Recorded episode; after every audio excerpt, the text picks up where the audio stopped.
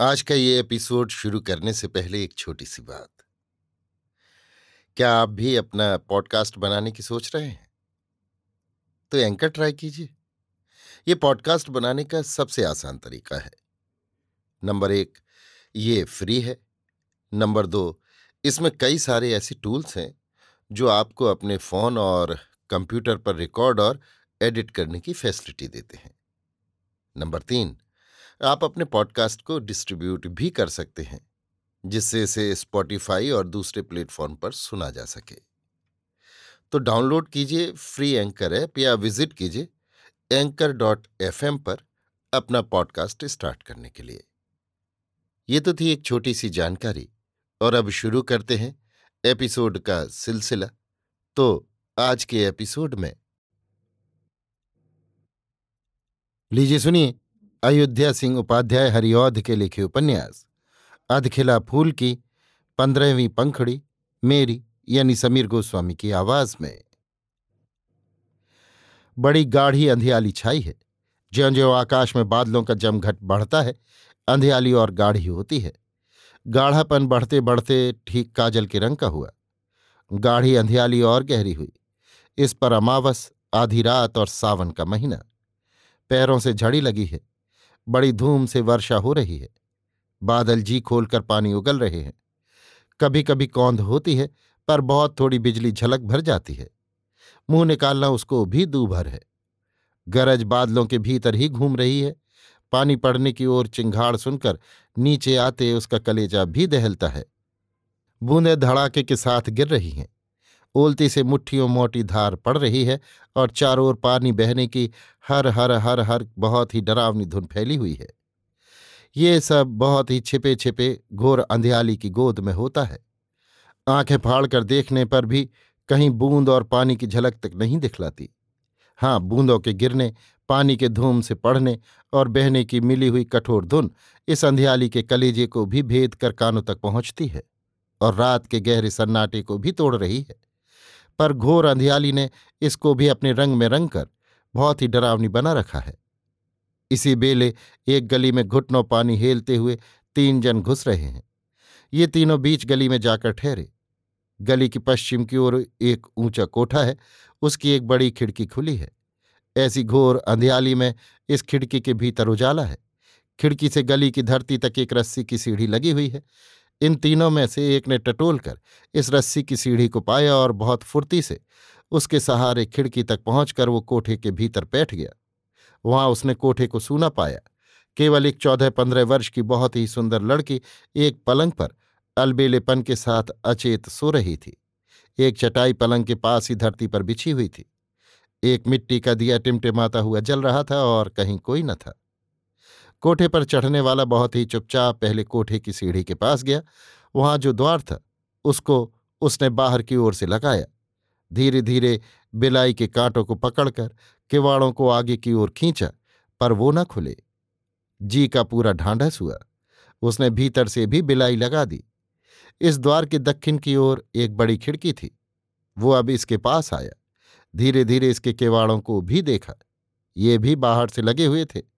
इसके कील कांटों को भी भली भांत देखकर पीछे इसकी बिलाई भी उसने भीतर से लगा दी। ये सब करके वो निश्चिंत हुआ। एक ऊँची सांस भीतर से निकलकर बाहर आई। कलेजा धक धक करने लगा, पर वो जी को थाम कर धीरे धीरे पलंग की ओर बढ़ा। पलंग के पास पहुँचा ही था इतने में जिस खिड़की से वो आया था, उसी खिड़की से उसने एक दूसरे जन को कोठे के भीतर बैठते देखा। कोठे के दिए की जोत ठीक इस बैठने वाले के मुँह पर पड़ती थी। उसी धुंधली जोत में उसने देखा, बैठने वाला उन्नीस बीस बरस का लंबा गठीला जवान है। हाथ पाँव बहुत ही कड़े हैं, सारे अंग खुले हुए हैं, केवल एक कसा हुआ लंगोटा देह पर है। सर के कटे हुए छोटे छोटे बालों से पानी की अनगिनत बूंदें टपक रही हैं। मुँह उसका बहुत गंभीर है, जिस पर बेडरी और भल मनसाहत एक साथ झलक रही है। इस पिछले जन को इस भांत अचानक आया हुआ देखकर उस पहले जन के पेट में खलबली पड़ गई। औसान जाते रहे और कलेजा बल्लियों उछलने लगा। जिस घड़ी पहले जन की आँख इस पिछले जन पर पड़ी थी, उसी घड़ी उसने ठीक कर लिया था। ये मेरे साथ वाले दो जनों में से कोई एक नहीं है। ये इस गाँव का लोग भी नहीं जान पड़ता, क्योंकि इस गाँव का ऐसा कौन है जिसको मैं नहीं जानता? पर इसको तो आज तक मैंने कभी नहीं देखा। इसलिए फिर ये है कौन? उसने उसी घड़ी उसी हड़बड़ी में सोचा, ये हो ना हो कोई चोर है। और जो चोर नहीं है तो देवहूति का छैल है, जो इसी भांति छिपकर नित इसके पास आता है। ये दोनों बातें ऐसी थीं, जिनके जी में समाते ही वो जल भुन गया। उसके ऊपर उसको कुछ रोष भी हुआ, जिससे घबराहट दूर हुई और जी कुछ कड़ा हुआ। इसलिए उसने कोठे में उसके पाँव रखते ही उससे कुछ अक्खड़पान के साथ पूछा, क्यों रे, तू कौन है? पिछला जन, मैं तेरा यम हूँ। पहला जन। हाँ तू मेरा यम है। देख, मुँह संभाल कर बातें कर। छोटा मुँह बड़ी बात अच्छी नहीं होती। पिछला जन। मैं ही तो इस अंधियाली रात में छिपकर दूसरे के घर में घुस आया हूँ। मैं ही तो एक पराई स्त्री का सत इस भात कपट करके बिगाड़ना चाहता हूँ। इसी से मुझको बड़ा डर है। पहला जन। मैं तो दूसरे के घर में छिपकर पराई स्त्री का सत बिगाड़ने आया हूँ। पर यह तो बतला, तू यहाँ क्यों आया है? क्या तू चोर नहीं है? पिछला जन, मैं चोर हूँ या साह, तुझे आप जान पड़ेगा। कुछ घड़ी में तू ये भी जानेगा, मैं किस लिए यहाँ आया हूँ। पहला जन, मैं कुछ घड़ी में क्या जानूँगा? अभी जानता हूँ तू मरने के लिए यहाँ आया है। चींटी को पंख निकलता है तो अपने आप वो आग पर जाकर जल मरती है। पिछला जन, ठीक बात है, मैं मरने के लिए ही यहाँ आया हूँ, पर यह जान ले तुझे मारकर मरूँगा। बिना तुझे मारे मैं कभी न मरूँगा। पहला जन, तू किस बूते इतनी हेकड़ी बघाड़ता है? तू नहीं जानता मैं कौन हूँ? पिछला जन, मैं जानता हूँ, तू देश का नीच, कुचाली और नटखट है। पहला जन, चुप रह, जो गाली बकेगा तो जीभ पकड़कर खींच लूँगा। पिछला जन आह देखूँ तो कैसे मेरी जीभ खींचता है? एक ही झापड़ में तो अंधा होकर ज़मीन पर गिर पड़ेगा। पहला जन, मुन्ना मुन्ना ओ मुन्ना, बघेल? बघेल, ओ बघेल। अब की बार चिल्लाकर कहा, ओ मुन्ना और बघेल, अभी कोठे पर चढ़ाओ। पिछला जन, मुन्ना और बघेल के भरोसे ही ये सीटी पटाक थी तो तेरी देखी गई। पापी नीच, जा, अब तू भी वहीं जा जहाँ मुन्ना और बघेल गए हैं। इतना कहकर कड़क कर, पिछला जन पहले जन की ओर झपटा। धन जन और जवानी के मद से मत वाले पहले जन से भी ये न सहा गया। वो भी छुरी निकालकर इसकी ओर दौड़ा। पर पिछले जन ने बहुत ही फुर्ती से उसके हाथ से छुरी छीन ली और गला पकड़कर एक ही झटके में उसको पछाड़कर उसके ऊपर चढ़ बैठा। इस झपटा झपटी और कड़का कड़की में उस पलंग पर सोई हुई लड़की की नींद टूट गई। वो घबरा कर पलंग पर उठ बैठी।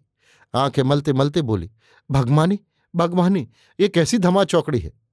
उसकी बोली उस सुनसान कोठे में गूंज उठी, पर किसी दूसरे का बोल न सुनाई पड़ा। उसने हड़बड़ी में आँखें खोल दी। पास की चटाई पर किसी को न पाया। उससे थोड़ी ही दूर पर उसने कामनी मोहन को धरती पर गिरा और उसके ऊपर एक अनजान को बैठे देखा। इस अनसोची और अनहोनी बात को अचानक देखकर वो काँप उठी, उसकी घिग्गी बंध गई और वो चक्कर में आ गई। अभी वो संभली नहीं थी, इतने ही में उस पिछले जन ने, जिसको अब हम देव स्वरूप नाम से पुकारेंगे, कहा, क्यों रे राक्षसी, भले घर की बहू बेटी का क्या यही काम है? लड़की ने कहा, आप क्या कहते हैं? मैं समझ नहीं सकती हूँ।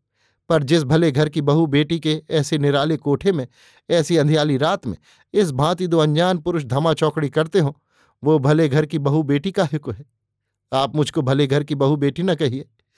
मुझको अब इस धरती पर रहना भी भारी है। अब मैं यही चाहती हूँ, धरती माता फट जावे और मैं उसमें समा जाऊँ। देव स्वरूप ने कहा, तुम दुखी मत हो। मैंने तुम्हारा जी देखने के लिए ही वो बात कही थी। अब मुझको तुमसे कुछ नहीं कहना है।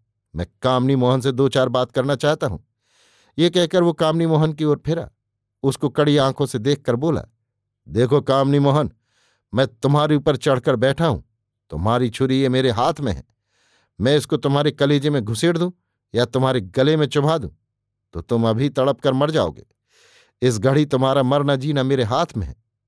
पर सच बात यह है तुमको जी से मारने के लिए यहाँ नहीं आया हूँ। मैं इस लड़की का धर्म बचाने के लिए यहाँ आया हूँ। राम की दया से वो बात पूरी हुई। मैं तुम्हारा जी लेकर क्या करूँगा? मैं तुमको अब छोड़ दे सकता हूँ, पर यो न छोड़ूँगा। तुम दो बातों के लिए मुझसे शपथ करो, तभी छोड़ूँगा। क्या शपथ करोगे? कामनी मोहन ने बहुत धीरे से कहा। आप क्या कहते हैं? देवस्वरूप, मैं यही कहता हूँ। एक तो आज से किसी पराई स्त्री को तुम छल कपट करके मत फांसो, और न किसी भांत उसका सत बिगाड़ो। दूसरे आज की जितनी बातें हैं, उनको अपने तक रखना भूल कर भी किसी से न कहना। कामनी मोहन ने एक लंबी सांस ली। विष की सी घूंट घोंट कर देव स्वरूप की कही हुई बातों के लिए भगवान को बीच देकर शपथ किया और एक आह भर कर कहा, आप अब मुझको छोड़ दीजिए, मेरा जी निकल रहा है। अच्छा जा, छोड़ दिया, पर मेरी बात को भूल न मत। बुरा मानकर तुम मेरा कुछ नहीं कर सकते। मैं ऐसा वैसा मनुष्य नहीं हूँ। धर्म की रक्षा के लिए जो लोग कभी कभी मनुष्य के रूप में दिखलाई पड़ते हैं, मैं वही हूँ। तुम सचेत हो जाओ। धर्म के पथ पर चलोगे तो आगे को तुम्हारे लिए बहुत अच्छा होगा। ये कहकर देव स्वरूप ने कहा अच्छा कामनी मोहन, अब तो इस कोठे से उतर। मैं भी तेरे साथ नीचे चलता हूँ। इतनी बातचीत होने पीछे बारी बारी दोनों उसी रस्सी की सीढ़ी से नीचे उतरे। नीचे उतरकर देवस्वरूप ने उस रस्सी की सीढ़ी को खिड़की से खींचकर टुकड़े टुकड़े कर डाला। देवहूति चुपचाप ये सब लीला देखती रही, पर कोई बात उसकी समझ में नहीं आई। वो खिड़की के किवाड़ लगाकर फिर अपने पलंग पर सो गई, पर उसका जी रह रहकर बहुत घबराता था। अब भी वर्षा का वही ढंग था, अंधियाली भी वैसी ही गहरी थी। इसी अंधियाली और वर्षा से देवस्वरूप कामनी मोहन की आँखों से ओझल हुआ। कामनी मोहन ने अपने दोनों साथियों को इधर उधर बहुत खोजा, पर उनको कहीं न पाया। चुपचाप मन मारे वो घर आया। आज उसकी रात बहुत ही बेचैनी से कटी। अभी आप सुन रहे थे अयोध्या सिंह उपाध्याय हरिऔध के लिखे उपन्यास, अधखिला फूल की पंद्रहवीं पंखड़ी, मेरी यानी समीर गोस्वामी की आवाज़ में।